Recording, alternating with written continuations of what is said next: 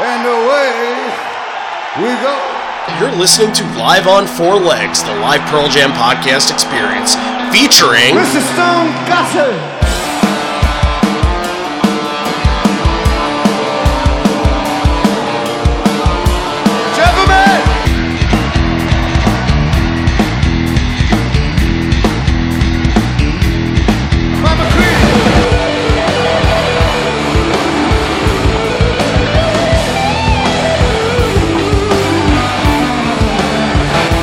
Fucking Cameron in the drum.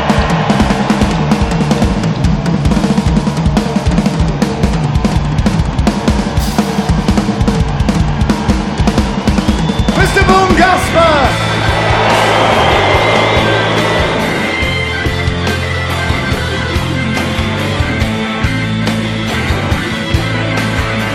You can call me Al, you can call me Ed, you just, just fucking call me, why don't you?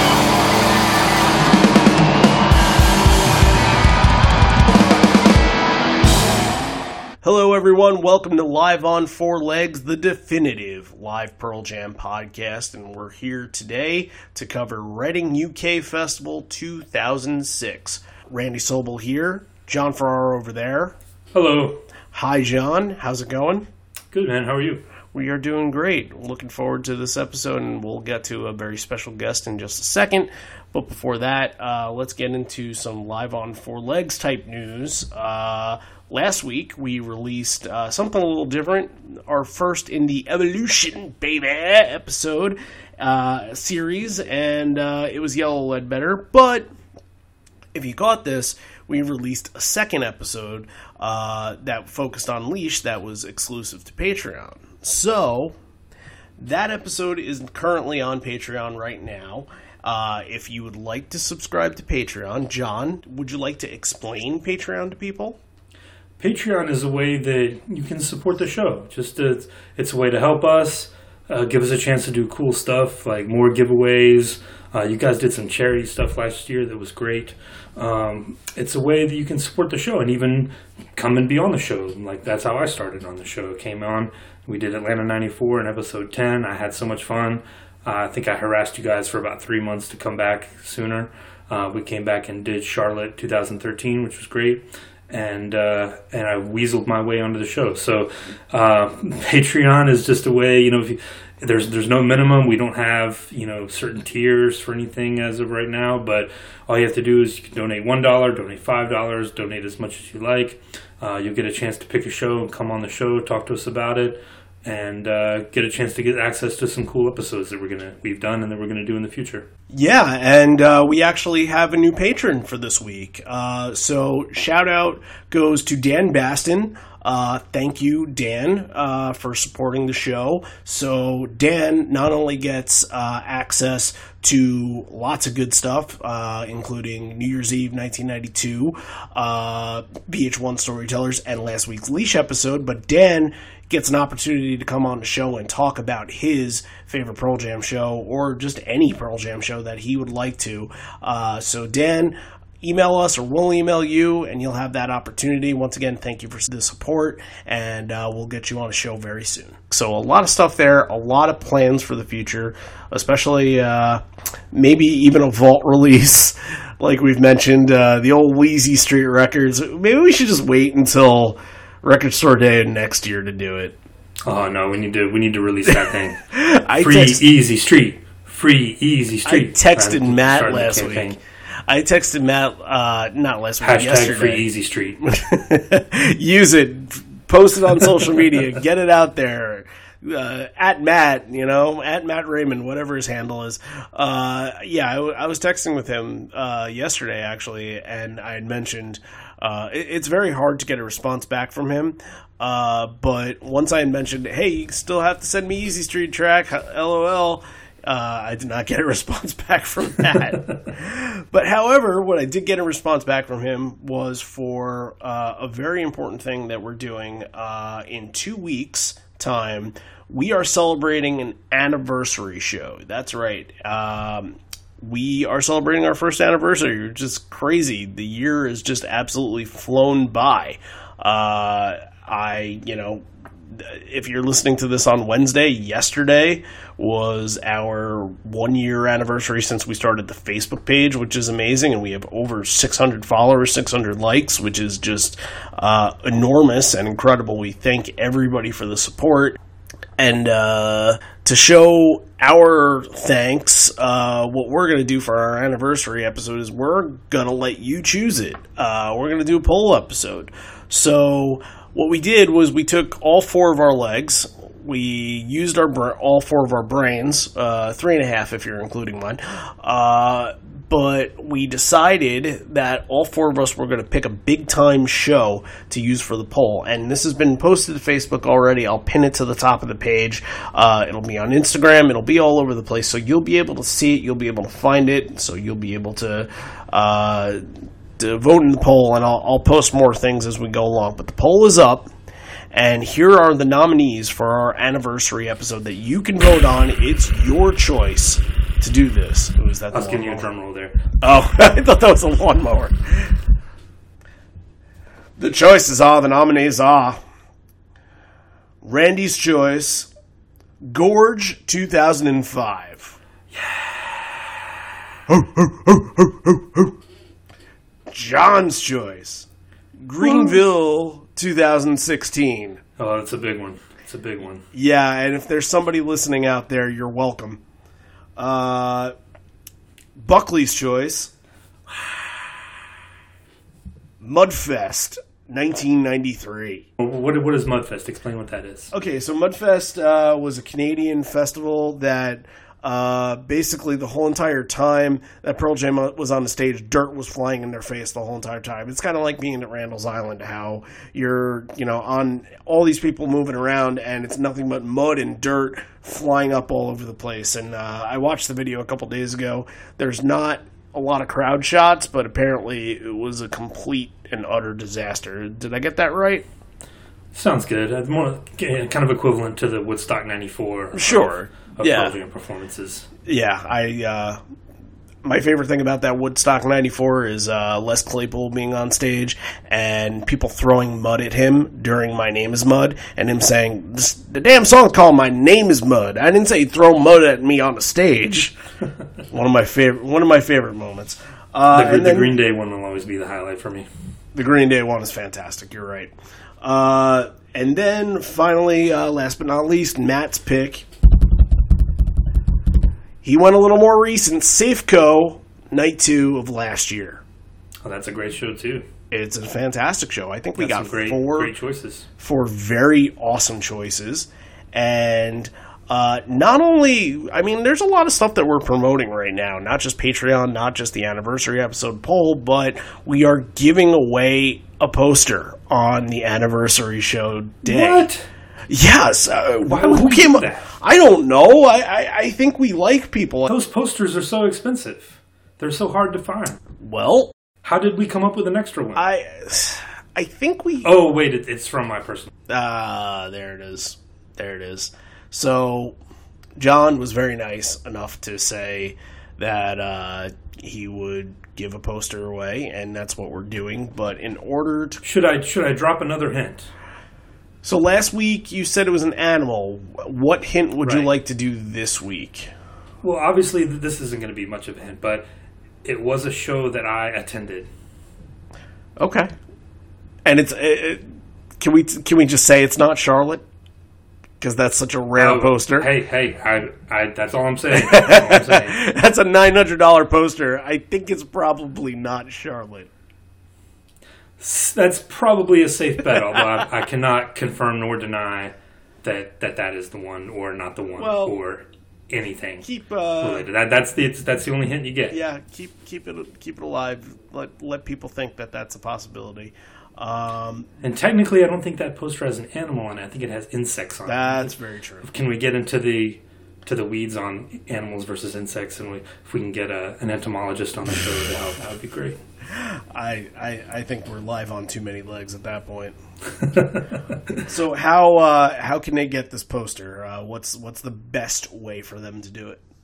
The best way is to go into Apple Podcasts, uh, leave us a five star review, uh, write us a little note, and uh, let us know that, that you did it. We really we really appreciate it. Yep, send us a screenshot. Either email us or uh, you know we'll we'll post more stuff to Facebook about it. Make sure and send us your name if your if your Apple Podcast ID is given to Fly eighty two. Yeah, then make sure you send us your name so we we have your information for the giveaway. Yeah, and there are people that have uh, that have uh, rated us five stars in the past and that have posted. Uh, if you're one of them, um, just you know again, send us an email. We want to know who you are and know that you're going to be listening to the show. And there are some people, uh, you know, last couple days we've gotten some ratings, uh, and people haven't, you know, shown. Uh, shown their work, uh, and we don't know where those ratings came from. They were all five star ratings, but we're not sure where those ratings came from. So that was you. Just send us a little email. Just let us know uh, that that was you. I think there was somebody else that commented that I've never seen before. So uh, if that if that was you, just please uh, to be to qualify, send us an email. Yeah, we, we, we want to make sure that, that everyone gets counted. You know, Absolutely. if you're if you're kind enough to go to that trouble and and support us like that, then we want to make sure you get counted for the giveaway. Absolutely. And uh, that's live on four legs podcast and gmail.com. Just send us a note or Facebook us or something like that. And if you don't, if you aren't on Apple Podcasts, I don't know, you know, for Spotify users, I don't know if. Uh, if there's a rating system on Spotify, I'm not too familiar with it, uh, but what you can do in order to enter is uh, you can rate us on Facebook, leave us a comment on on Facebook. Uh, I think there's a way that you can you know rate this business, quote unquote business. Uh, so uh, if you do that, we'll be able to see it right on Facebook, and uh, we'll know who you are. So that's that's another easy way to do that. Uh, Randy, did, did you pre-order the the new Vault vinyl release from uh, PearlJam.com? I did not because I have a wedding. You still haven't? For. I have a wedding to pay for, John. So unless you want to get Maybe- me a maybe- really nice wedding gift, I was gonna say maybe someone out there want to want to give you a nice present. wink, wink, nudge, nudge. Anybody? uh, pretty cool. So, what- so what'd you think of the the show choice? I think it's great. You know, it's all Seattle shows are always special. Um, I'm looking forward to uh, to putting it on the turntable and giving it a listen. Would have been nice. Uh, I think we mentioned this before. Uh, we when we were talking uh, uh, through text. Uh, that would have been nice to see a 1996 show. Or you know something from 96, 98, and one of Yeah. those. One of those. Uh, I was saying the vote for change shows would have been cool, but um, I'm I'm never going to complain about a 1993 Seattle show. I think Oh yeah, it's gonna be it's gonna be great. We're gonna have to uh, we're gonna have to have some plans to cover that show. I think closer to the release, right? once uh, once everybody gets the record shipped and has some time to digest it and is able to listen to it, I think we'll uh, shortly after that we'll uh, uh, we'll touch up on the show. I think that that's an absolute definite.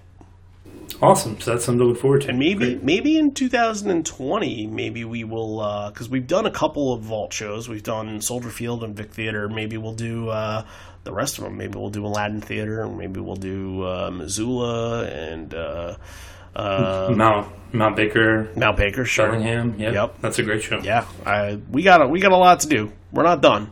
So, and uh, one last thing before we get into our guest, uh, just if you have any stories, if uh, you like what you're listening to so far, want to give us some feedback, want to uh, share uh, a little uh, idea that you have, or you know, give us an, an idea for the next show, feel free to email us, email us at live on four legs podcast at gmail.com uh, somebody that did send in an idea for an episode. This was, um, oh man, this was probably in the winter at some point. Uh, but we got an email from him, and I was very surprised because I had never actually heard of his podcast before, and he sent from his podcast email, and I was, I was very, I was, I was very intrigued because you know this is one podcaster reaching out to another podcaster. I'm like, oh, this is cool, you know, I this is awesome. Uh, I didn't think that uh, you know other podcasts were listening to us, but you know it, it turns out they were. Uh, so today we're going to introduce you to Tom Quee. He is the host of the Alpha Metallica podcast. Tom, welcome to Live on Four Legs. Hey, Randy, John, guys, thanks for having me. Really appreciate it. Yeah, thanks for Our pleasure. Yeah, thanks for coming on, man. Uh, look, you know, you sent this in uh, a while ago, and you said that Reading 06 was your only show that you'd ever been to. That's right, yeah, and you know, love the show. I discovered discovered you guys through um, single single podcast theory that I discovered in turn through Metal at your podcast. And you mentioned before about podcasters reaching out to each other and like, you know, we're a sacred brotherhood. The podcast that cover bands in this depth, like, you know, there's quite a lot of them out there. Sabbath bloody podcast, Deep Purple podcast. Metallicast, you know, there's various ones. Like, I'm still praying for a Soundgarden one. No one's actually done a Soundgarden one yet, but hopefully we can put that seed into the ether. But um, yeah, you know, I think you said on one of the episodes, suggest some shows to us, and it always appealed to me with these kind of ideas, like with Metallica podcast, not just doing the big famous shows, the Pink Pops, etc., but just doing, you know, 2006 Avocado was out. They're doing a few headline shows over in Europe. I happened to be there on that Sunday with my great friend Chris, who is, uh, just want to shout him out. Chris Hicklin is a giant Pearl Jam fanatic. I think he's seen them like 10, 12 times. You know, he's constantly going around Europe to see them. But uh, yeah, we went down together, and um, I can't say I remember too much of the show, to be honest. I was 14 years old. It's a bit of a blur. but l- looking back, it's been a great trip down memory lane. Now this is it's this is really interesting. Uh, so this is a three night festival. You know, camp out the whole thing. Think Bonnaroo. Think uh, you know um, any of those other festivals in America. Mm-hmm. For all you Americans not not familiar with what Reading Festival is, uh, but night three. This is such a weird grouping of bands. Uh, it's kind of I, I, I, mentioned to you before. It, it's kind of Warped Tour and and Pearl Jam and and Slayer. So uh, the big bands on the bill, this must be like the main stage. Uh, Taking Back Sunday, Less Than Jake, Bullet for My Valentine, My Chemical Romance, Slayer, Placebo, and Pearl Jam headlining. So obviously you're there for Pearl Jam, but like what else? What else sparked? Uh, what else was the reason why why this was the night you you guys wanted to go to?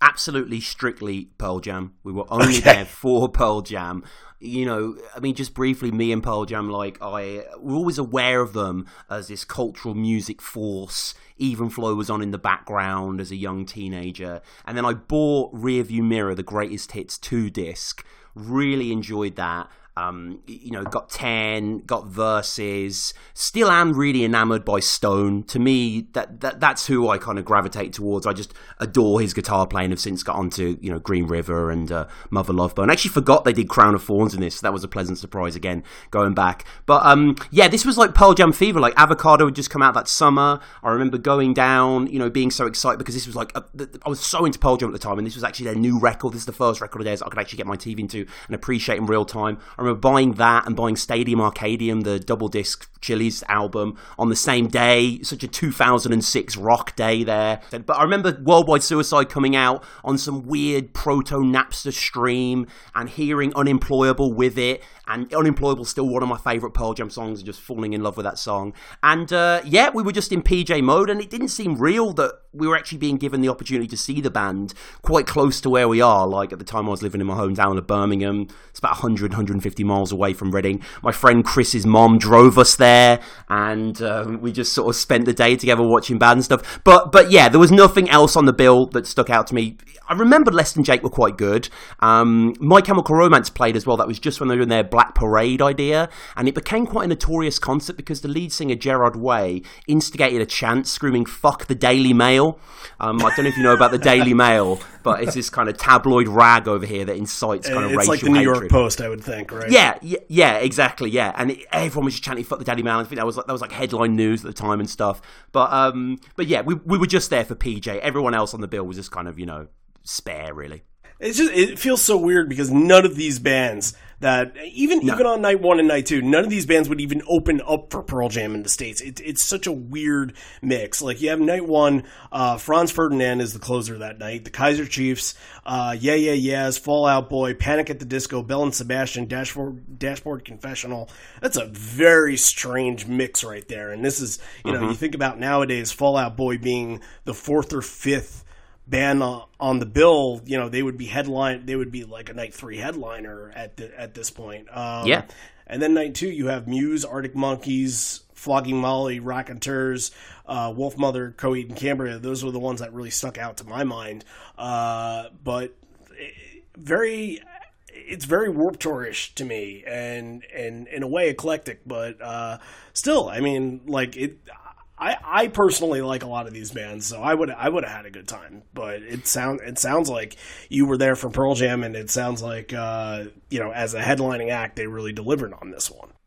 Mm-hmm. Yeah, definitely. And it's so weird seeing Pearl Jam headline this because now Reading and Leeds culturally is very much the sort of youth festival. It's after A levels, you're 18, you go to your first festival, it's all kind of like Billie Eilish and Post Malone and those sort of mm. drugged out synth stuff. It's no longer a real rock festival. Um, so it's just like Pearl Jam would never headline Reading these days. Like they couldn't really headline a UK festival anymore, I don't think. Like they couldn't headline Glastonbury. It's not they're not big enough. They just thematically aren't in that mold anymore. They're a little too I, I, don't know. I, think some people would see them as old fashioned, really, even though they're not. They're quite progressive in many ways, but sure. it's just su- such an artifact from 06 that Pearl Jam could headline Reading. Yeah, and John, you said something when when I was texting you last night that like it was kind of a sign of the time, like that 06, that every type of band that Pearl Jam could have headlined with uh, back in '98, back in you know early '90s, eh, almost had gone to the wayside. Right. By this time, I mean, all the bands that they would have toured with, would have headlined with, have have broken up. They've already gone by the wayside. So they're they're kind of the the anomaly in this group, but they're always going to be like in the music industry in 2006 is not what it was in in 1992 and 1995, you know. And Reading is in the business of selling 80,000, 100,000 tickets. They're going to get whoever the popular artists are at the time. So they're trying to capitalize on on the zeitgeist of whatever time they're whatever year it is. So for them to pick Pearl Jam in 2006, you know, coming off a new album was I'm sure just to sell tickets. I wonder just like just like Tom, I wonder how many people were there just to see Pearl Jam and didn't care about any other bands. Yeah, and and you know one of the you know crazy things that I wanted to bring up really early here is that uh yeah when the first thing that you think of when it comes to Pearl Jam and festivals. Maybe first or second thing. Maybe you're thinking Pinkpop first, but obviously Roskilde comes up when you think of mm-hmm. Pearl Jam and festivals. And uh, doing as much research as I could on this, uh, it seems like that a couple days before there was the Leeds Festival, and Pearl Jam played the Leeds Festival. That looks to be the first festival that Pearl Jam played. Bef- uh, since the incident happened. Uh, so they're still like this is this is new to them. I, I wonder what it took on their part to get back into this to say, all right, you know, we're we're we're comfortable with this again as as long as you know there's security precautions in place, as long as as uh, everyone is safe, we'll we'll be back into this. So, I you know, I, I wonder what's going through their head. Yeah, I mean, a, lot of bands wouldn't have survived that. It, for them to, I mean, I'm not surprised they took six years off. Of, I mean, I'm sure they had offers during Riot Act and the 2003, but you know, they probably it was too soon even for that. So I'm not surprised it took them six years to to kind of dip their toe back into it. Let's uh, talk a little bit about fest- festival set list for a second, and you know, th- this one as far as the festival set list goes, I think this is actually a really solid set list that we're about to get into. Uh, when you think set list, you think of basically it's for the casual fan. It's you know obviously Tom, you're you're there for Pearl Jam. A lot of people are like you. I've I've been to a festival and only one for Pearl Jam. I think the opener of that festival for Pearl Jam was Drake, so that goes to show who who was there. Uh, but um, a lot of people there that are still seeing them are the casual fan, and they have to sort of cater to that casual fan base there. And I look at another festival in England that they did, uh, Hyde Park, which is a huge huge venue. Uh, you would think like enormous uh, for them to pl- even be playing there. And the set list, I was actually it was, this past week they played the set list on uh, on Sirius uh, on the Sirius station, and it was just there was nothing special about it outside of maybe of the Earth was the only thing that you couldn't hear in a regular show. But this is just you go through down the line and almost it's every album has multiple songs on it except for no code and it's kind of incredible that they went to the lengths to, to do that for this one. Yeah, there's nothing too surprising here or stuff that I didn't recognize at the time as a 14 year old still getting into the band. There was a few songs that I wasn't really familiar with, but the majority, like Sad, for example, I hadn't really heard. But um, but yeah, you're right. It does feel a bit of an appeal to the mainstream, really. Like loads of rockers early on, a real sort of satisfying closer, nothing that's going to catch many people out. It's kind of a quite a crowd pleasing sort of set list. But then you mentioned Crown of Thorns, and I don't know if you knew this, but that was only the 11th time they had played Crown of Thorns. Crown of Thorns was a really rare song for them to do at the time. And it was probably in 2006 that they had picked it up a little bit and started playing it. You know, uh, I think they played it maybe, there was a lot of shows that year, but maybe six shows that year. But before that, it was as rare, you know, that was, that was a gem. So, like, to get that at this kind of show, I feel like this is kind of a, a step up from what they would do in a festival nowadays almost. Yeah, and with Crown of Thorns, I mean, we'll get to the song, but it's a great barometer of the savviness of the crowd because you can actually hear an audible peal of joy when they start playing those opening chords. Like people recognize what this song is, which uh, obviously at the time I didn't know what the song is, didn't even appreciate that. But um, it's great to see that the fans are locked in with the material so much.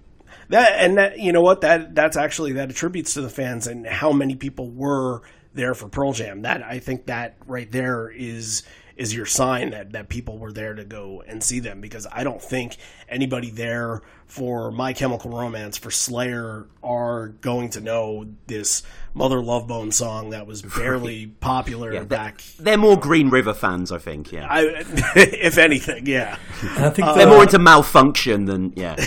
the, the formatting of this is is unique too because a lot of festival sets you don't get an encore one and an encore two. You might get Sure. a main set and one encore where they have to compress, mm. and maybe a crown of thorns gets cut.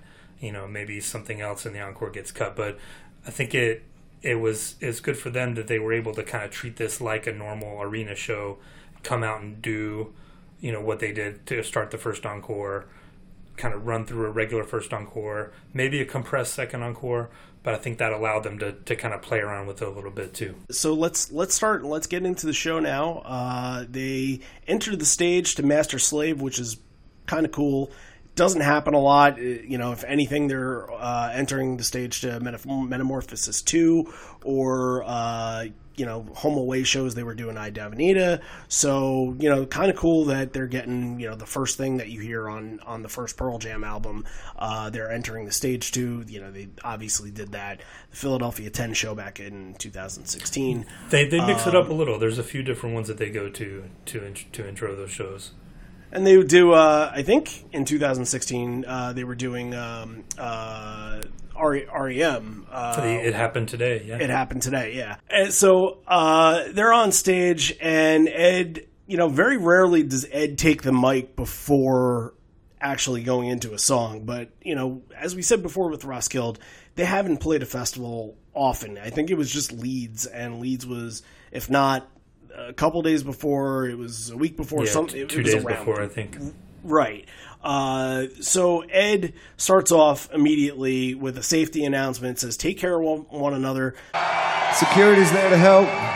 Someone goes down, just notify somebody. Take care of your neighbor.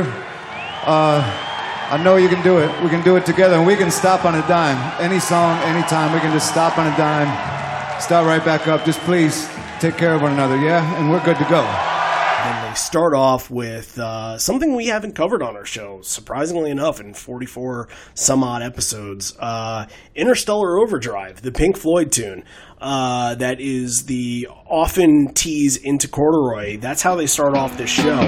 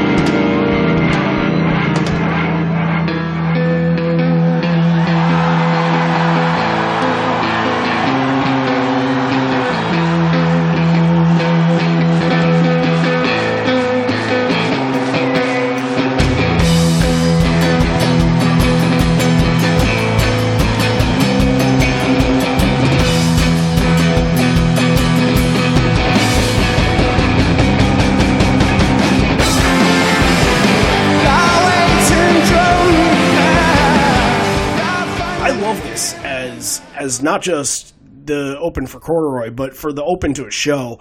I I think this is such a great way to to get into it because it's kind of if you don't know what Interstellar Overdrive is, it's kind of like just it just feels like a jam and it's just teasing you into into corduroy and then when corduroy hits you kind of get excited uh, but what do you what are you thinking this is your first you know pearl jam is hitting the stage and you're hearing this riff to interstellar overdrive. Are you familiar with uh, with this pink floyd song at the time or no, certainly not. Um, I just the, the, sheer adrenaline of seeing Eddie up there and, and, hearing, like you say, the opening of Ten play out and just, just echo on the stage, and you know, I, I forget, I forgot that he said his words, the very very kind words there. But um, you know, these giant crowds, they really can engulf you, and you see quite a lot as the camera cuts off, just everyone falling over each other constantly, and it always looks worse than it is. But I can understand why that might have alarmed Ed Farrell. But yeah, didn't really know what that is. I mean, quite audacious that they open with a fairly deep cut, a cover nonetheless. Obviously, it's a much truncated version, but this juggernaut riff, you know, it, it, it warms them up. It gets the crowd ready. It's a nice opening of the contract, I think. And those that intro to Corduroy is one of the best things. It's one of the best moments on any Pearl Jam album and any Pearl Jam song.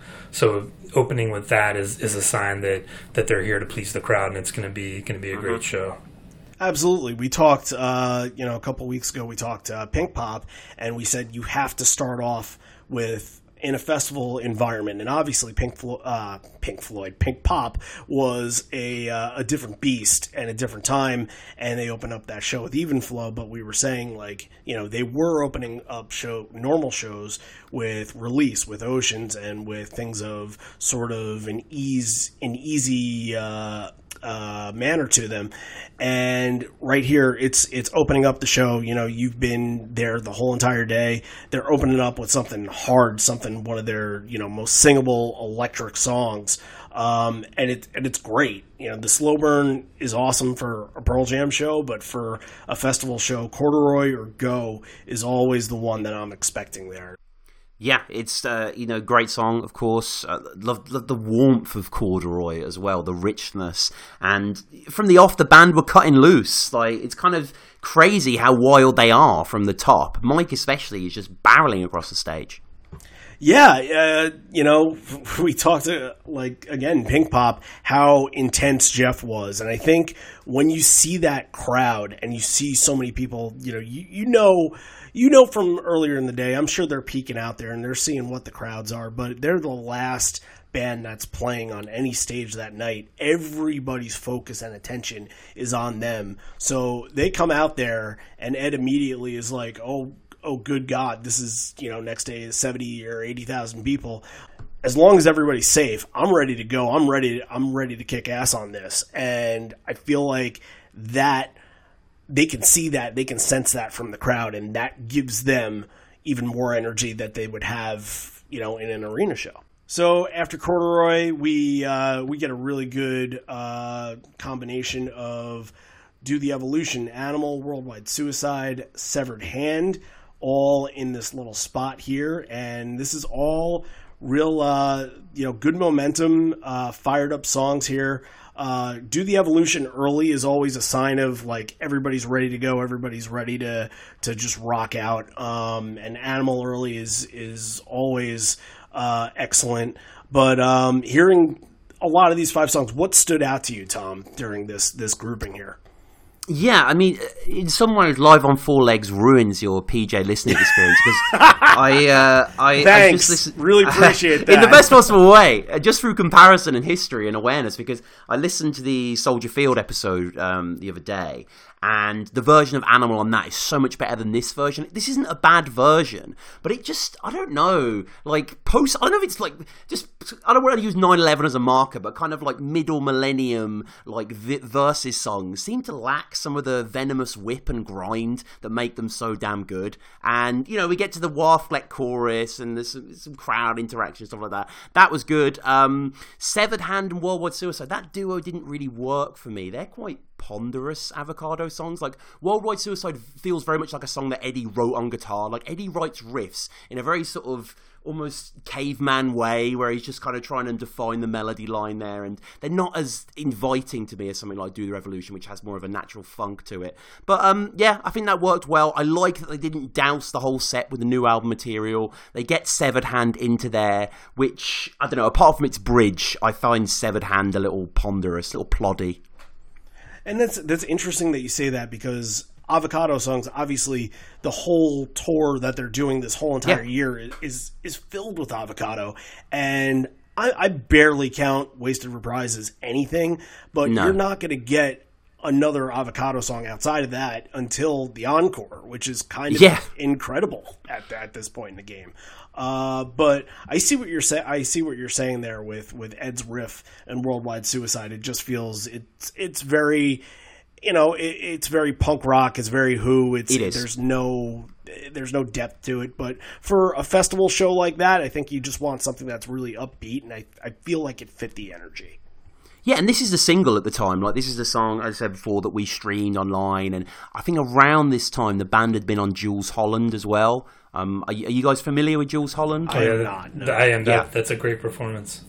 Yeah, yeah, yeah. So they'd been on it, and I think Ed was rocking the avocado shirt on it as well. And um, yeah, they, they did worldwide on there as well. But um, but yeah, I like it. You know, all in all, with these five songs, they've got the pedal to the metal. They're not kind of just pulling out sometimes or something like that, or I'm open. Like they're just going for the for the they're, go, they, they're going for the rockers. Like people who maybe just know Pearl Jam as, as this kind of you know angsty, violent grunge band from the '90s. Like they, they, they're getting what they expect. And these are these are the crowd pleaser songs too, because you know the crowd participation. Like do the evolution, everybody gets to clap. Animal, everybody gets to go one, two, three, four, five against one. So they're getting everyone involved right from the beginning. Yeah, I- and I, I really liked. Uh, there there are two YouTube clips online. You listen to one of them, you can't really hear the crowd at all. The other one, you can hear the crowd much better. And um, when Eddie uh, in the chorus, the final chorus of Animal, he kind of he lays off. He lets the crowd have it. The crowd just it sounds really full. Uh, the crowd is. For a festival crowd, I thought this was they were a terrific group. Yeah. um, you know, you see like the wave of people, the flags that are in the crowd are incredible. They're on like twenty foot poles or whatever. Uh, were you near one of those flags? Uh, that's got to be a safety precaution there. Uh, we were really near the front, if I remember correctly. So, so basically, what happened was Placebo, who played beforehand, they were marred by loads of technical issues. So, what what happened is what normally happens at these festivals. Everyone's bored. No one's on stage. There's you know thousands of people in the field. So the cameramen, post Me Too, this is unacceptable. But we'll just hang on girls and women who will flash. Um, and this happened for like half an hour. So me and my friend, like 14, were on our eyes full. It was incredible. But we managed to. Lo- loads of people left, and I and I don't know how many people there were there for like. Obviously, the people were there for Pearl Jam. Don't get me wrong, but it wasn't like you know I've listened to all your episodes, stuff riding the rail and all that idea. Like it's it's, it's a different type of fan. So we managed to get quite close. As to the flags themselves, yeah, I don't know where they were fulcrumed at, but that that's a classic thing. I mean, Glastonbury kind of birthed that idea. That's where you'll see the most flags, like humorous message and stuff. But um, but yeah, no, it was cool to see, and it, it just it's just a baying mob, isn't it? That really are singing back to the band. yeah, absolutely, and and you can tell. You know, I, I I'm going to guess that it's one of those things where you know everybody just kind of does their own thing, and I remember this from being at Warp Tour shows and and even being at that. Uh, Oh, that that that Pearl Jam festival show. That I, I won't even get into to what happened that night, but um, Right. like I, just knowing from you know being around and waiting for a band like Rancid to come on, and then once everybody once at three o'clock hit and Rancid was about to play, and the whole crowd bum rushed the stage. Like that's how you know everybody is there for a specific something. So I, I can see the same, you know, the parallels in between. Uh, so Ed actually, after these four, uh, he addresses the crowd. He has a bottle of wine in hand, of course, and he says, uh, "This, if this is how you look three days in, you must have been on fire Friday, or at least save some stuff up for us." And then uh, Ed mentions the flags and says all these different country, and then he mentions something about pirates. I, I guess that there was a pirate flag somewhere. Sure. Um, and it says, being from America, we should clarify by saying we come in peace. Ooh, yeah, uh, we do. by the way. As Right. as as Americans, we, we come in peace. Anyway, after all that, uh, Dissident is uh, is here, and Dissident to be played at this festival. Uh, it's only 19% of the shows in 2006, so it feels like the crowd is getting something at least a little different. If not, if you don't want to call it rare, fine, but uncommon, cool. Uh, it's not 1994. This is not in the set every single day, but um, you know, I always listen to the end of the song. I always want to hear how Ed does with his stamina. He he kills it. He's locked in. He doesn't lay off of it and just do the escape is never. He sings the whole entire thing, Yep. and that to me, like that's that's a thumbs up for him.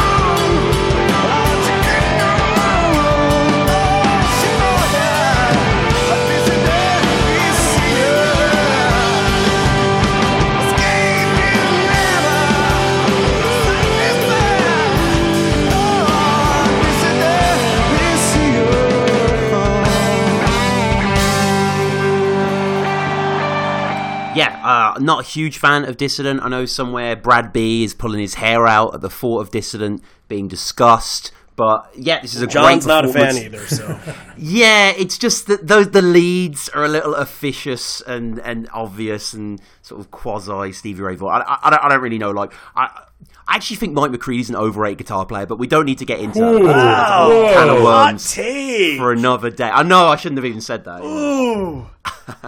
Looks like uh, there's not going to be any crossover fans between Live on Four Legs and Alpha Metallica anytime soon. I've just burned every bridge. But, uh, yeah. What, what should I say about Kirk? What should I say about Lars? Oh, Uh, Kirk's horrible as well. I, no, that's the problem. I, I alienate loads of my listeners because I rag on Kirk pretty mercilessly. So yeah, um, but but but yeah, like like, like Brad B as well. Um, I like the bridge to this song, and I totally agree what you're saying. Eddie gives his all throughout this show. He's hitting a lot of those notes. He's coming with that deep throated, gritted teeth snarl. Uh, you know, really impressive performance from him and, and the whole band. I think Dissident, this version is kind of rushed. Like it lost a lot of power for me. Uh, you know, we coming off, we you know we've done those '90 shows like that. Atlanta '94 version is so good, uh, one of the best. But by 2006, I think you know they're they're they're in their 40s now. They're you're not going to get these versus songs. They're not going to have the same groove, the same power that they did. I mean, you know, obviously you want them to keep playing them. They're not going to drop them completely. But something like this, I think it, at least on when you go back and listen to it, I'm sure you know if you're there, it's great. But go back and listen to it. It just sounded rush. It just sounded like it kind of thin, like it didn't have didn't have any power for me. so Ed kind of checks in with the crowd real quick because they're he wants to take care of a security issue. So that again, they're really you know they're very concerned at what's going on and they want Yeah, they're they're going to be hypersensitive to anything that they see. Yeah, absolutely. So, uh, and of course, Ed, you know, trying to kill time just says, "Nice, nice night on Earth. It's beautiful out," and uh, that's going to get us into even flow. And this is uh, this is your ideal festival song, and everybody in the crowd knows it, so they're jumping around and dancing to it. So even flow hits, and and what's fourteen year old Tom thinking? Yeah, I mean, this is what we're waiting for, really. And legendary track that I know you guys cover at every edition. You've sort of gone through all the various permutations of it. Interesting to see the ghostly glow of phone screens in the audience as well, even in 2006, which I would have thought would have been before that. The but there were still people there.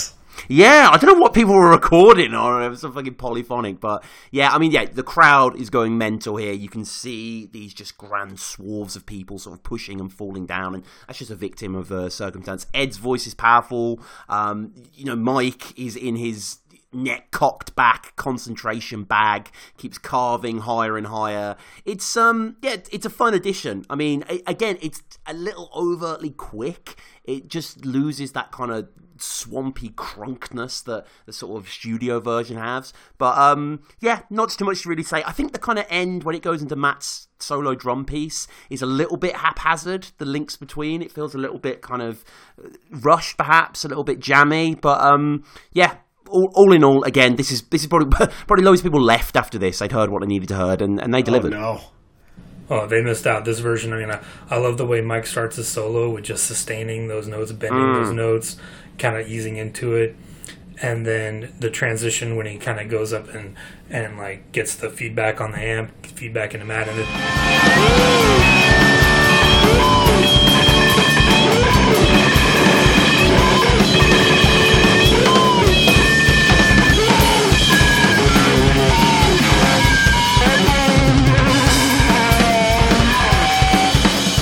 Yeah, I, I agree with you, John. Just the, the feedback that Mike was getting. Obviously, he's doing all his behind the back shtick, but if you look at him, he and you look at his eyes, it looks like mm. he's in pain doing this. It looks like he's he's putting all this pressure on his neck when his guitar's back there, and he's playing you know, with feeling. A lot of and a lot of you know he technicality doesn't impress me. Like, there's a reason Rush is not the greatest band of all time.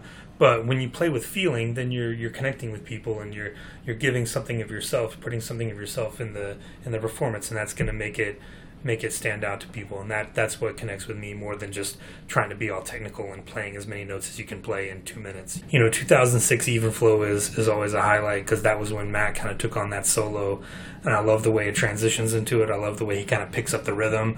He kind of he plays almost the rhythm of the song on the drums. It's hard to do um, if you've ever you know played drums.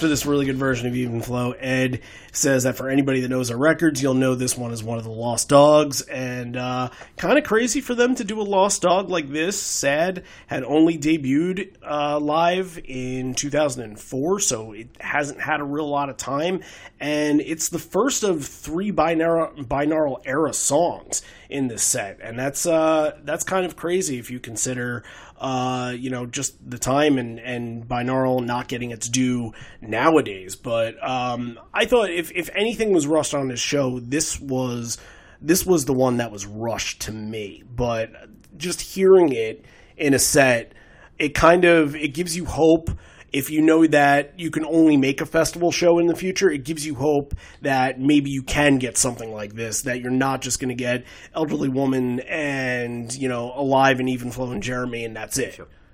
Yeah, I really like this one great song, that cool jagged riff. Um, I think it makes it quite accessible. That as well, it's quite melodic and um, quite on the sort of the ground floor level. You don't really have to do too much thinking with the track. Um, Eddie with that target telly as well. Mike again, really going for the performance.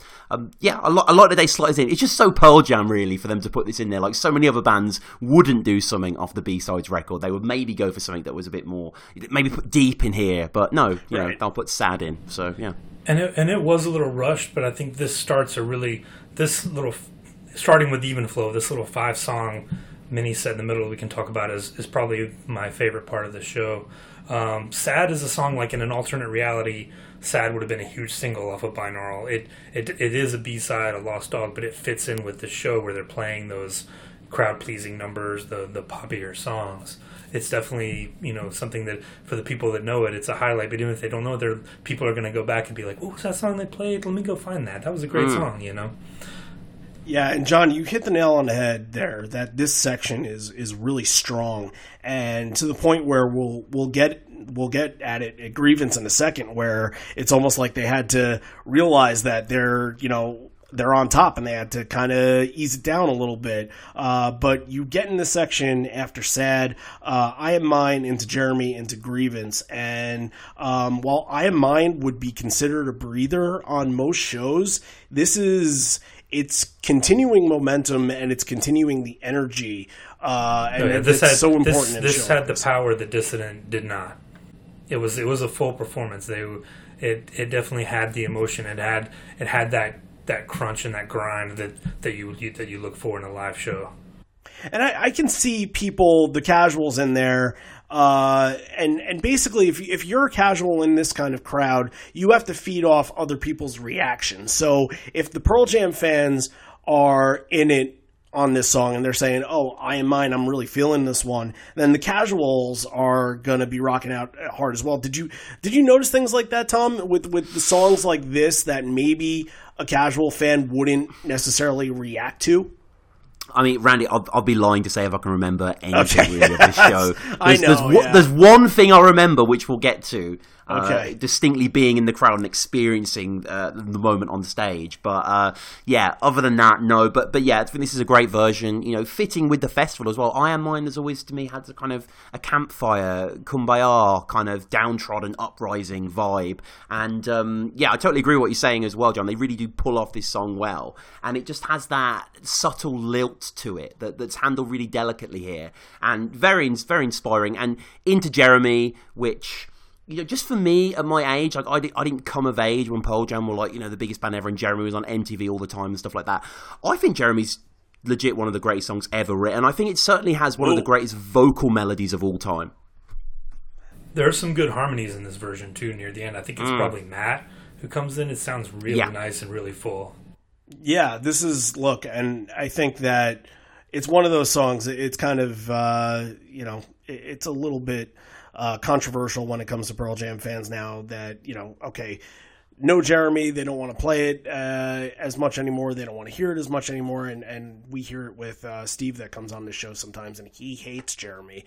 But, um, you know, I, I think a lot of the Pearl Jam fans, I don't know what it is, if it's bitterness towards their success or whatnot, but a lot of people don't necessarily want to hear it anymore. And I, have sort of was on that fence, and I, have I've crossed the other way now, and I'm I'm really I'm okay with Jeremy being a part of this show now. But it has mm-hmm. to be played in a festival. You can't go to a festival and not hear all three of their top you know 10 songs uh, and and again a, a great live song you get for them, you know, they they know what kind of crowd is going to be at this show. For them to put this song in there, you know, you're going to get everyone doing the woes at the end.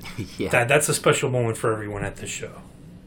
Yeah, yeah, it's it really yeah, quite hair raising. It's absolutely beautiful Definitely. moment, and the balance of the guitars is excellent. Like sound can be so choppy on these big stages, on these big festival arenas, but here, you know, Stone and Mike just interplay. So they build so brilliantly, and I love the way they face off. And Eddie, he's not quite as gravelly as Ten. He's quite conversational in points, but still spirited. And Mike, does Mike do this move regularly? I mean, you guys watch a lot of live shows, hitting a chord and pointing at someone in the crowd. He, lo- he oh, seems yeah. to love doing uh, that. Yeah. Oh yeah. Yeah, he'll do it. He'll do it. Yeah. Um, but he won't. He won't overdo it. You know, mm-hmm. there are things that Ed will overdo. They'll, they'll to an extent. There are other there are other things that Mike can overdo, but the, the points of the crowd, no. I, I think that's maybe if uh, if you blink, you miss it, kind of thing.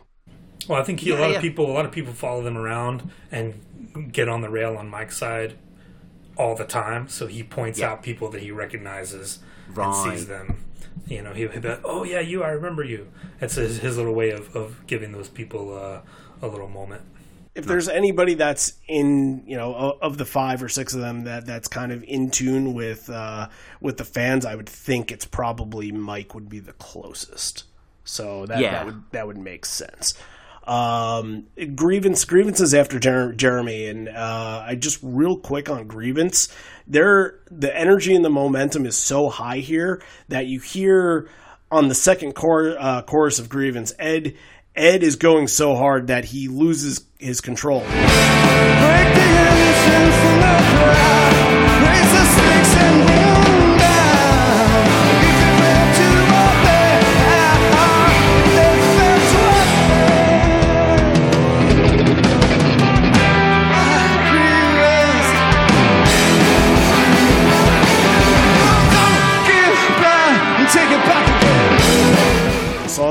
Are are back to back to back here, and he loses a little bit of control, and he has to sort of pick himself back up. It's kind of a, a fun moment in the realization of like, okay, slow down a little bit, take a second to breathe, pause, look at the crowd. All right, now we're back into it. Like that, I I, I thought that was kind of a cool realization that uh, that he was basic basically needed to to cool down a little. He's the master of yeah. he's the master of doing that. We talked about it before he he knows exactly when to put the crowd. He's got the crowd in his fingertips. He knows, you know, by 2006 they played, you know, however many shows they've been on tour. This is after the whole U.S. leg of the tour. He knows, you know, he he's a master of of making that set list and knowing when to bring things up and when to bring things down. And you know, there's such an idiosyncratic band, Pearl Jam. I can't think of many other outfits that would play the reprise of a song, but not the actual song. Right. Like you wouldn't play the reprise of Sergeant Pepper's Lonely Hearts Club Band and not kick into the. you know, I don't like. I, lo- I I respect that they did it, and especially because Life Wasted like such an immediate track that, despite it being brand new, I think would have connected with Reading. It's you know it, it, I I always call wasted reprise. Uh, I I wish I had you know some soccer reference to that I can make with it, but it's it's the it's the relief pitcher. It's the left-handed specialist that it can come out you know for for one batter and strike him out or get a double play, whatever it It's has the, to. the the 90th minute sub. Right. Sure. Uh, Now it if makes that's a- sense. if that's a thing. Not to me, but uh, if, if that's if that's a thing, then sure. Uh, but you know, I think it can only go in two places since they've done it before. Better Man, I think it makes sense that that you hear it before Better Man. But one of these shows we did, and they did it before Porch, and it made absolutely no sense. It sounded it sounded off. The tempo sounded off. At least when it goes into Better Man, you kind of get that final chord uh, that Boom plays, and then you know hitting into Better Man feels almost melodic. It feels like it's building towards something. When mm-hmm. Well, it's used in a similar way, like setting forth or Lukin is used in Not For You. It, it flows right into it. It's almost not a separate song. It's like it's used as that kind of like longer intro to Better Man. Sure. Um, Better Man performance here, I thought was fantastic. By the way, uh, again, it, it's just another example, like even flow and like uh, like Jeremy, of the hits really hitting the mark and, and really getting the crowd uh, into it with this version.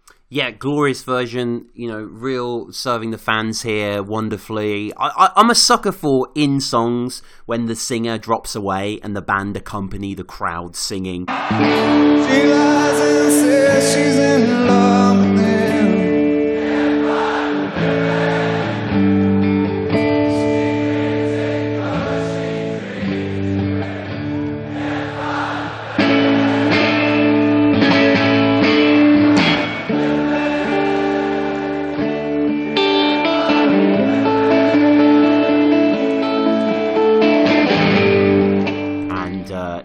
doesn't get better than Better Man for that.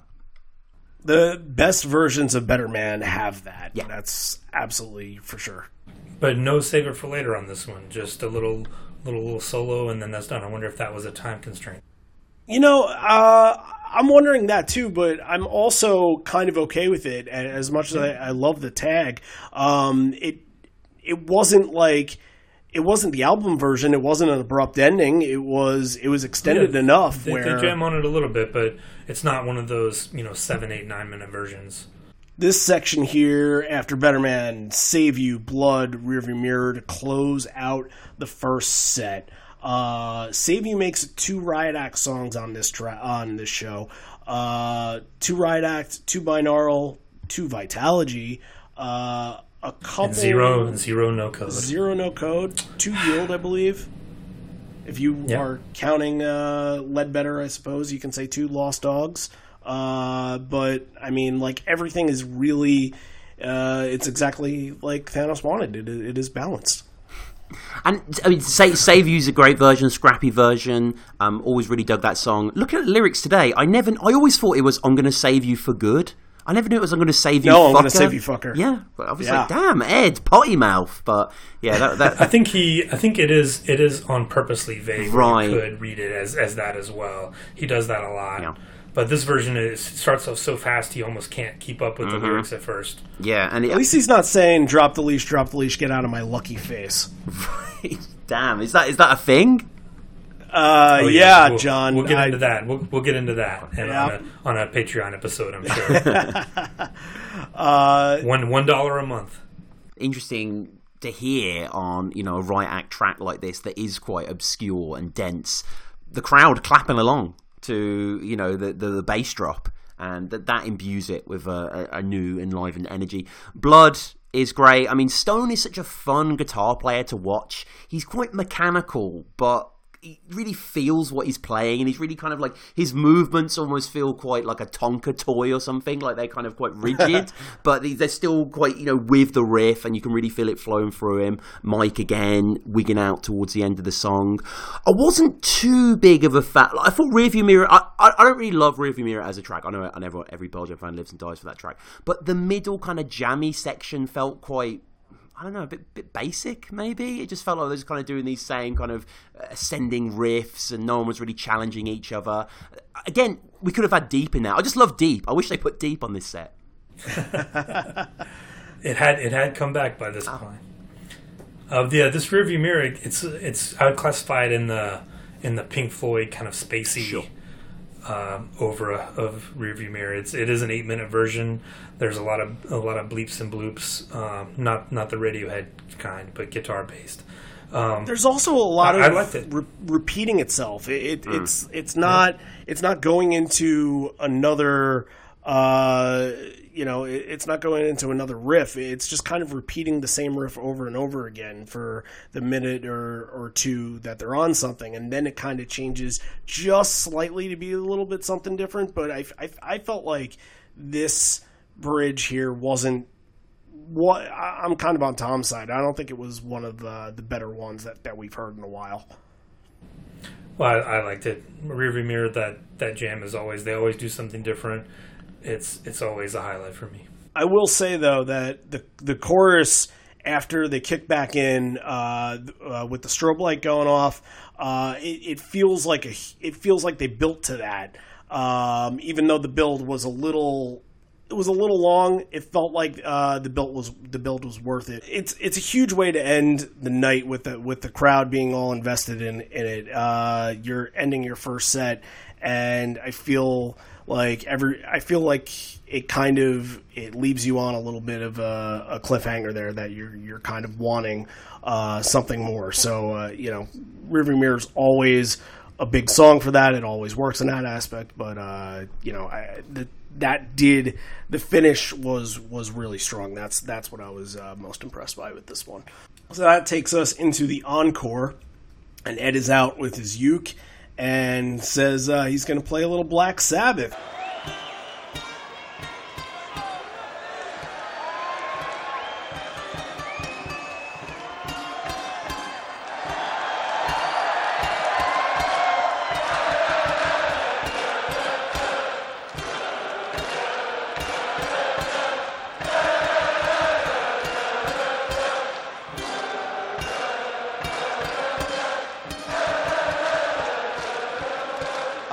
Ever been done before in the history of the universe. You have to have some visual memory of, of this, right, Tom? Yeah, yeah. No, I do. I do remember him coming out there with the uke and all of us singing along. And it is one of those riffs that you can just work out. You know, everyone kind of knows the bass melody and just the the kind of very humanizing visage of Ed out there. You know, always the man of the people, just this little wooden instrument between him and seventy thousand odd punters. Like, yeah, it, it's a really cool moment. I mean, unfortunately, it leads to soon forget. I'm not really a fan of Ed's twee uke inclinations, but uh, still, the Iron Man moment is a great moment. Yeah, uh, you know, I think it's it's it's an ode to the country that they're in, and they have a couple of those in here. I think you know they, they're for the most part all the bands that they listen to, probably ninety percent of them come from the United Kingdom. So uh, mm-hmm. it's an it's an ode to that, and they don't do a lot of Sabbath outside of Mike playing a little War Pigs, maybe. But uh, you know, it, it is it is fun to see that. It's fun to see the crowd react to it in the way they did.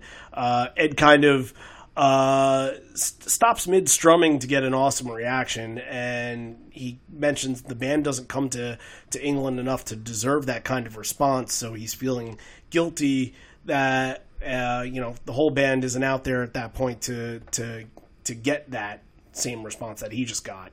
So to add the guilt of getting this amount of attention, you've been camping for three days, and we've been in a hotel. So uh, you know that's uh, that's what you get for for going to festival shows and and uh, without showers, without real meals, and and all that deal. So, uh, but soon soon forget. You know, it's not a song I'd ever expect them to do at a festival, but uh, it's kind of a fun moment. Um, you know, again, another binaural song, not a song that you're going to hear in an arena these days that much anymore. But uh, you know, I would say that Ed is doing the solo stuff in the encore more during this point, and uh, you know this one was probably done you know relatively rare, uh, but fun moment for me. I think one of the best things here is the transition, and it kind of hits hit me out of nowhere because if you're not you know paying attention to what's going on in the video and you're you know you're just writing down something or or not paying attention you you don't expect that the rest of the band is on stage you think that it's going to take yeah. a second so you get that immediate transition from the last you know uke strum into Given to Fly and that's a really cool sounding thing that, that they usually yeah. don't do something like that so. one more time around and there is not a sound. He's lying dead, clutching Benjamin's never put the money down. He's stiffening. We're all whistling. A man will soon forget.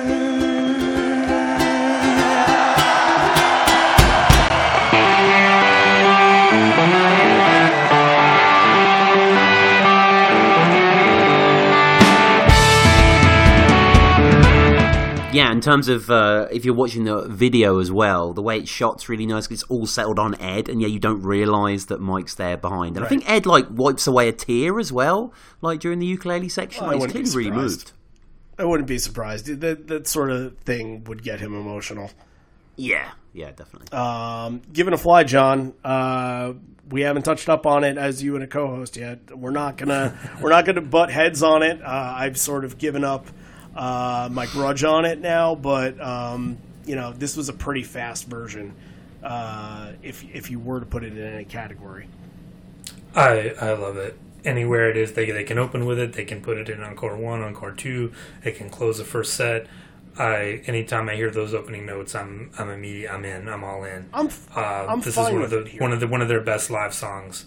And again, it's you get that moment where everyone gets to put their hands up and you know yell "fly," you know, it's, it's one of the it's one of the great one of the great live songs. It's an absolutely underrated moment. Uh, I will give you that. Um, yeah, and in it kind of it's it's an ease back into the encore where you know soon forget is sort of just kind of fun and a little jokey but uh, given to fly it's it's not going from soon forget into once where it would sound it would be a little jarring almost that it's kind of it's it's intense. You kind of have to go like pop to, you know, mid tempo popish kind of song, and then you hit into once. And I think it, it was it was good opportunity uh, to do that in that situation. So Given to Fly in once in this point in the set list, uh, I I don't think they make a mistake here. I, I think that most of their choices in the set are pretty on target.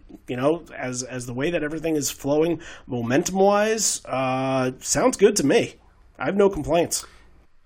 Yeah, really dug this version of Once. Like, for me personally, I like this kind of bloodier, scrappier, uh, bruised Pearl Jam. Like, I like the kind of riffier Pearl Jam. Like, my top three Pearl Jam records are uh, 10 Vs. and backspacer. Mm-hmm. so f- i think ed you know he's really grimacing that first ah! Like he really sounds anguished as it's coming out. Mike is hyping everyone up. Great version. Just they, they captured a lot of that kind of salubriousness about once that slippery nature that mercurial stone. Stir like it just has a kind of predatory leer to it that i thought was great. Got a real run and gun energy. They, they murdered this one. Once is one of my favorite stone songs songs live. I feel like every time that you hear Stone play on this, it, it's just he has this kind of meticulous way about it, and it, it just sort of it, it, matches the vibe of the album, where it's a little bit eerie, it's a little bit mysterious, and uh, Stone always sounds really good on this.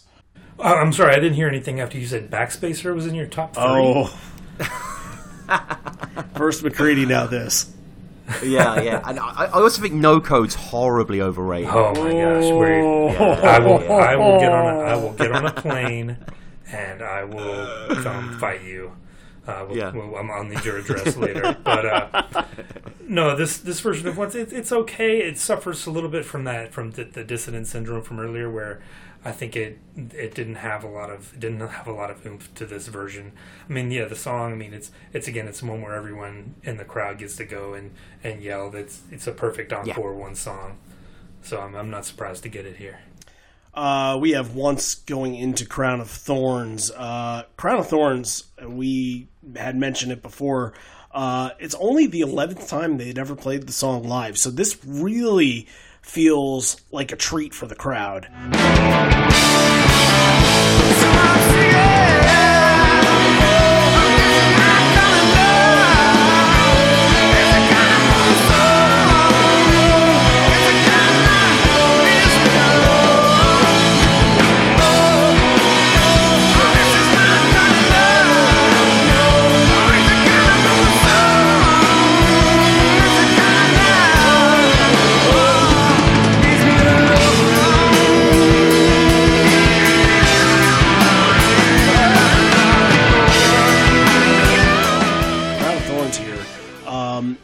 still at this time, while I don't agree that it still feels special or as special now, at this time in this you know situation, it does have that air of you know it, it still feels like it's meaningful to them, like that that it it has sort of a semblance of uh, it's it's emotionally powerful in at at this time setting.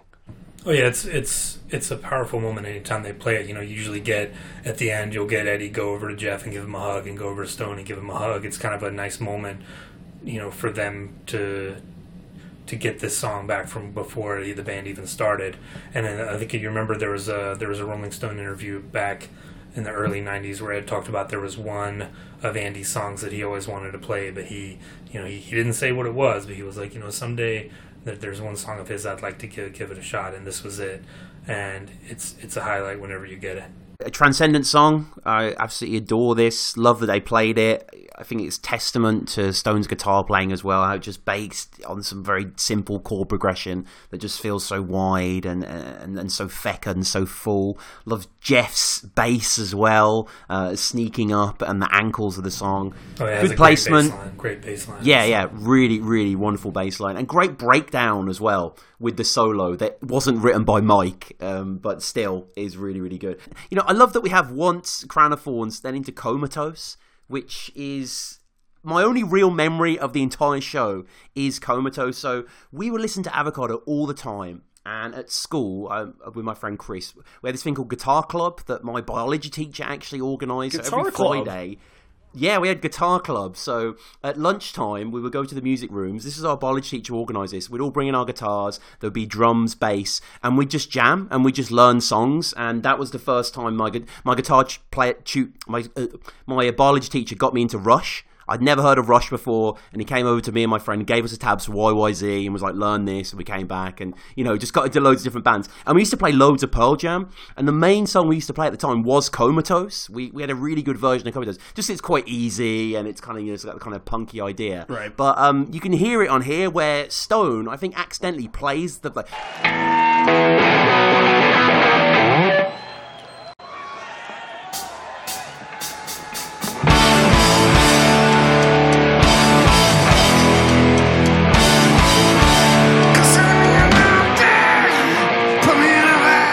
Stone playing that and turning to Chris, my friend, and we're like, they're playing Comatose, like you know the only song, the song we know, note for note, sort of thing. And um, yeah, I think this is a really good version of a really underrated PJ track. I agree with that. Um, it's just it's one of those. It, it just it has it's a ball of energy. It's it's it's it's it's kind of like rocket fuel.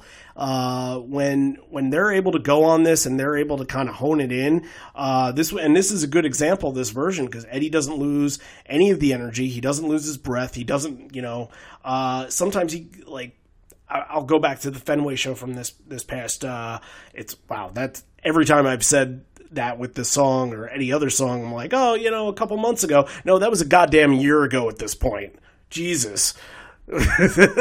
uh, we we need more sh- we need more shows. We need more things to talk about. Uh, but um, you know he, he he got winded towards the end of it, and he had lost uh, he had lost the words, and and somebody in the front he had to look at them uh, and sort of kind of you know read his lips to to get back on track with the words. But this uh, you know, obviously they're playing it every night. It's not a rare song at this point, but um, you know, as long as as they don't lose their energy and he doesn't lose his breath and doesn't lose his balance on this, this sounds really, really good. I thought this was uh, this was a great moment from this night too, uh, and that you know that brings us into the end of Encore One with with Alive here and the energy just being so incredibly high. Uh, if again, you know, you need three songs at a festival show. It's even flow. It's Jeremy and alive, and you know you're going to get your crowd into it. You're going to get them going. You're going to get them chanting your haze at the end, and this just uh, this is perfect for that. It's alive. We're all still alive. You know, Mike goes into guitar hero mode. They rock out. Eddie's leaping off amps. People are in tears. Like, yeah, it's just it, it's it's what you want and what you need from a Pearl Jam show, really. It's a great version. Um, but no, I was going to say, uh, we, do we need to talk about the fact that there's no black in this show? Is that something, Tom, that you were going into thinking that that that black is obviously it's one of everyone's favorite songs? Is that something you were looking forward to? Ah, uh, I don't really like black. I got to be honest. Okay. I, I, the the jingle. I've always found a little cringy. I don't know why.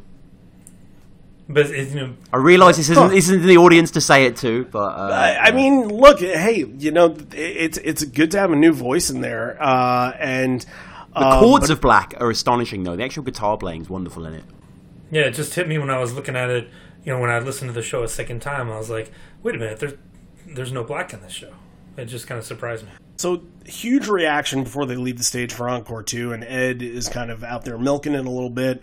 Uh, thanks the crowd a couple of times, and thanks them for being safe. And then we come right back out for encore two. Uh, and that's where we get into why go, uh, which I think it's it's good placement and it's a way to tell the crowd uh, time to say goodbye after a long weekend.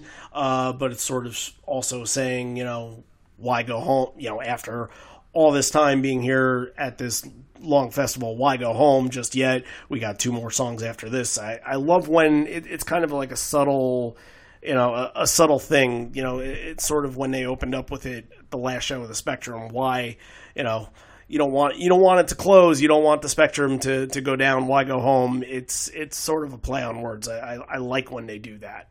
It's a little it's a little shot of adrenaline this late in the set too. Yeah, and you know why why go is it's a perfect example of another one of those songs that that just picked up energy at this point um, in their career. They, they weren't playing it for a long time. I believe Mansfield, the third night, was the first time they brought it back. And, and you know, you ask, you know, the right and wrong people, and, and people would say that it was amazing from that night, and people would say that it was just horrible from that night.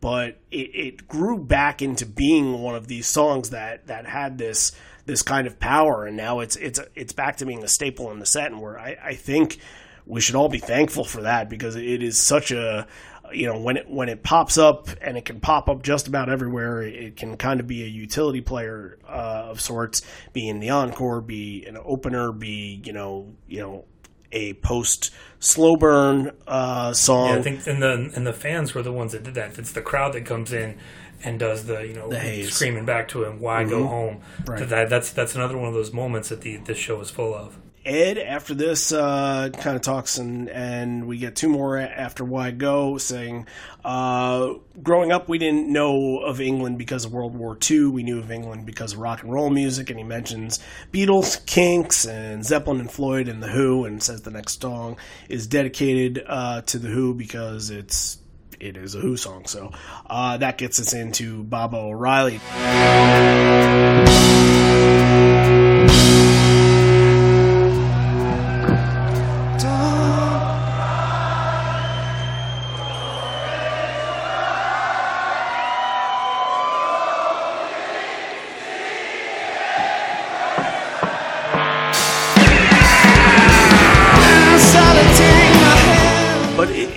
Again, going back to to what they did with Sabbath, it's an ode to the British rockers. Uh, you know, just their admiration for Pete Townshend, the admiration for the Who is, is has been apparent in their whole career, and I feel like every time they go to they go to England, they have to do something uh, that sort of uh, pays tribute to them. So, and this is a really powerful version too. This is a really good one. The crowd is eating it up the whole entire time. Yeah, totally agree. I mean, Reading back then, kind of mid 2000s, it was still in that rock mold and something like this was playing into the hands of the crowd and i mean eddie just worships the who right pete townshend especially uh, hundred percent yeah i mean if there's anybody that he you know models himself after i would say it's probably pete townshend you know with the, the sometimes the smashing of the of the mic stands mm-hmm. and uh, the even the playing style sometimes it's it's yeah. very pete like so uh, you know to to get Baba and and out of out of every band that they do covers from, you know, they'll do some Neil, but I, I think that they've done the most Who songs out of everybody. He was even in a he was even in a Who cover band called The What, which we'll have to get into at some point. we will. That's interesting. That's uh, information that, that that's new to me. So that's that's funny. Um, but yeah, this is a powerful version, and don't sleep on Boom during this version. Oh yeah, and, and this is this is the one. This is the point too where it becomes a celebration of the show. Like you know, you're near the end. You know, if there were lights, or the lights would be coming on. And this is the part where it becomes a party, and we're we're getting ready to say goodbye. Yeah, and uh, that's Ledbetter kicking in at the end here, and it's it's a fair fairly obvious that it could be it, it's going to be the closer of this night. Uh, anytime you have some sort of big show in a big setting, it's going to be Ledbetter that you're going to want to go out on, and uh, we we say it all the time. Is it a Ledbetter show? Is it a different show? And this is you know 100 percent 100 times over a Ledbetter show. Uh, but you know the sing along at the end and and showing the signals for the fi- being the final song at the festival, it feels really appropriate. McCready is at the end here. I felt like this was an excellent McCready show in in general, but um, the stuff that he's doing when the band just kind of lets lets him go at it, and then he does a little Zeppelin riff at the end.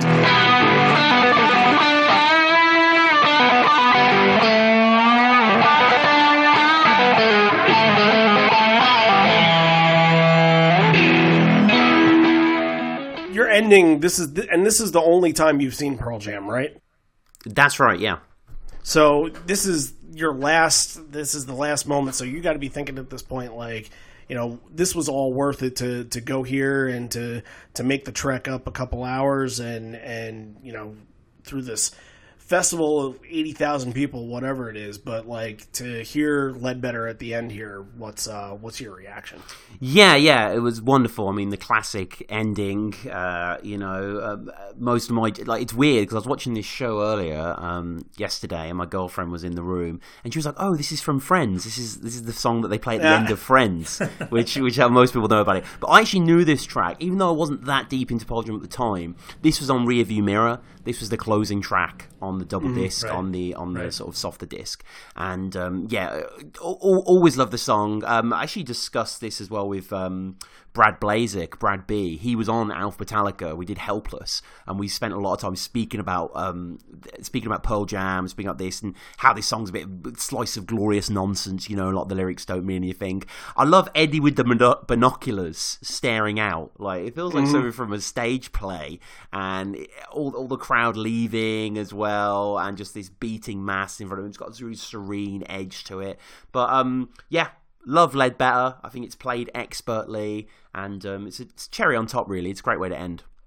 Absolutely. Uh, so that is uh, that is a 26 song show right there. That is a that is a festival show, and and we haven't done a lot of these. We haven't covered them that much at all. But uh, now I'm intrigued. I think this this got us in a little direction. I know Pinkpop uh, a couple weeks ago was was something a little different, but um, yeah, th- this this is interesting. So, could we do more festival stuff in, in, in the future? Maybe. What do you think? I think we might have to. We we might have to. If if they're going to have set lists like this, if it's going to sound like this, then uh, then I'm I'm totally on board. So uh, let's uh, before we rate it, uh, top three moments of this show. what would you say would be your top three, Tom? Damn, top three. Uh, I, I really liked Once. I thought the Once performance really spoke to me. Uh, I thought Even Flow was excellent. Actually, uh, Comatose I really enjoyed as well. Um, do they play that song often? Since it's you know yeah uh, it's it's one that stuck around from Avocado out of all the ones that that have um, it's probably top three or four but uh, this past year uh, last year in, in 2018, they had only played it one time. So who knows what they're going to do with it going forward? But yeah, it is it is something that uh, has been brought back more than more often than not. And Yeah. weirdly enough, you would you would think you would get it. It would you think it would become one of those early set songs like a like a Brain of J or Last Exit. But a lot of It's times kind they, of a an lot of encore times song. yeah a lot of times they stick it in an encore one or an encore two. It's interesting. It's just uh, getting energy into the end of the set, I guess. That's you Yeah. know. So, John, what's your top three favorite moments of the show? Who? Uh, I'll say uh, Crown of Thorns, uh, number three. Uh, I Am Mine, number two. Great version of I Am Mine. And then Even Flow, got to be number one with um, the Mike solo and the Matt solo, the, the, the quintessential 2006 Matt Cameron drum solo. Love it. Yeah, uh, I'm going to go with mine. Just the opening to the show. Uh, three would be uh, Interstellar into Corduroy. How much I love that intro and just Corduroy opening the show in general was just fantastic.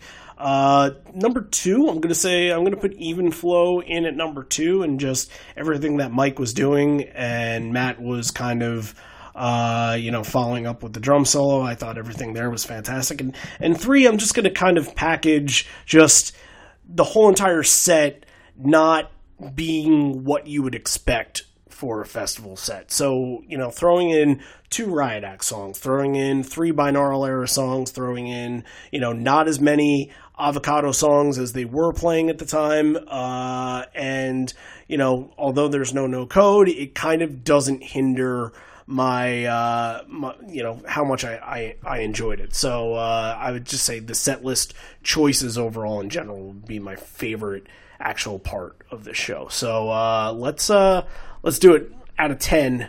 How would you rate it, Tom? Ah, probably a six, six point five, something like that. Wow. Not that there's anything bad with the performances. Uh, just from again, Live and Four Legs ruins Pearl Jam listening because I've just heard of all these like classic, legendary shows, and this is That's why no one listens to the show. Thanks. Yeah. Now now we know. Ah, I've been trying to figure it out for months now while we haven't had one listener for this show. It's because we've ruined the goddamn band for them. Ah, I knew it. had had a great time, you know, there and, and now and, and watching it back and stuff like that. But I just I just feel that like in the in the pantheon of P, the PJ live back catalog, no one's going to be talking for, in twenty years about Reading 06, You know, even though it was great. I I agree with that, but then that's that's why we touch up on these. That it, it's it's the little gems that you can find in the rough sometimes. You know, not every show is going to be as uh, as powerful or as memorable as the Orpheum or as a Wrigley show or as you know some of the early 1992 1993 stuff like this. You know, people aren't going to know what Reading is, and, and they're going to tune into this episode and they're going to be like, okay, well, what did they bring on this night? What does it sound like? And for a festival show, this is this is above the this is setting a new bar. I think, uh, Okay. especially coming coming out of uh, you know. Ro- Roskilde and not doing festivals for a long time. This is setting a new bar for them. That uh, unfortunately, festival shows nowadays they haven't really followed up on. They're pretty basic sets, so uh, you know that's probably why I'm so impressed by by this set when when I see it on paper. Uh, John, what would you rate it? I I will give it a seven. I think uh, it does have some cool moments. Uh, we didn't. Nobody put the Iron Man in their in their top three, but that was a cool little moment for people. Yeah, I, Yeah. I you sort you of forgot lot, a lot of about crowd participation, which I think uh, bumps it up a little bit. So I'll say uh, solid seven. Uh, I'm gonna say, I'm gonna give it a seven too. It's kind of teetered between seven and seven and a half. It's it's hard for me to give a festival show a full, you know, a really good eight or an eight point five or a nine or something like that, just because uh, it needs some historical context for me to. Uh, uh, to get on that train, but as far as listenability goes, it is very, uh, it's very fun to listen to. It's it's energetic. It has great momentum throughout the whole entire night. I I had a fun time listening to it, and uh, yeah, I, th- I think it's a, I think it's a solid seven. So that's uh, that's where we are with it.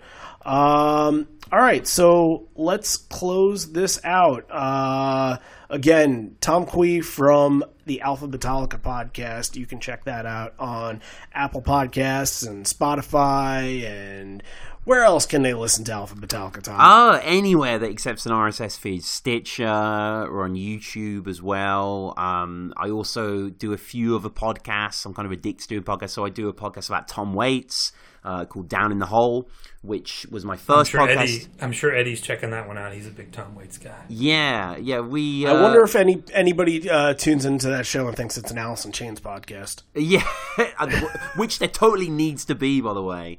But um, I I I agree. I think there needs to be one that's like the rest is Seattle that Yeah, you know, there is- doesn't there- add there- in Pearl Jam. There, there is a Seattle podcast that isn't very good. Um, I don't want to Oh. call I don't want to call them out, but I, I I do think there should be a grunge podcast. I totally agree. Going from like Washington in the eighties, kind of the grunge Right. influences, up to wherever. But actually, at the end of every Alpha Metallica episode, I ask a lot of quick fire questions like, "What's your favorite member of the band? Your favorite Metallica album, etc." And I always ask if you do a podcast like Alpha Metallica about a band, what would you do it on? And there've been so many podcasts put out into the world, like you know, even like a Green Day one or a Megadeth one or a Marianne Faithfull one, or you know, th- th- just there's too many Metallica and Pearl Jam ones already. Please, people, don't do any more of those. So again, uh, you know, there's Patreon. We have Patreon episodes up. The uh, the evolution stuff is up.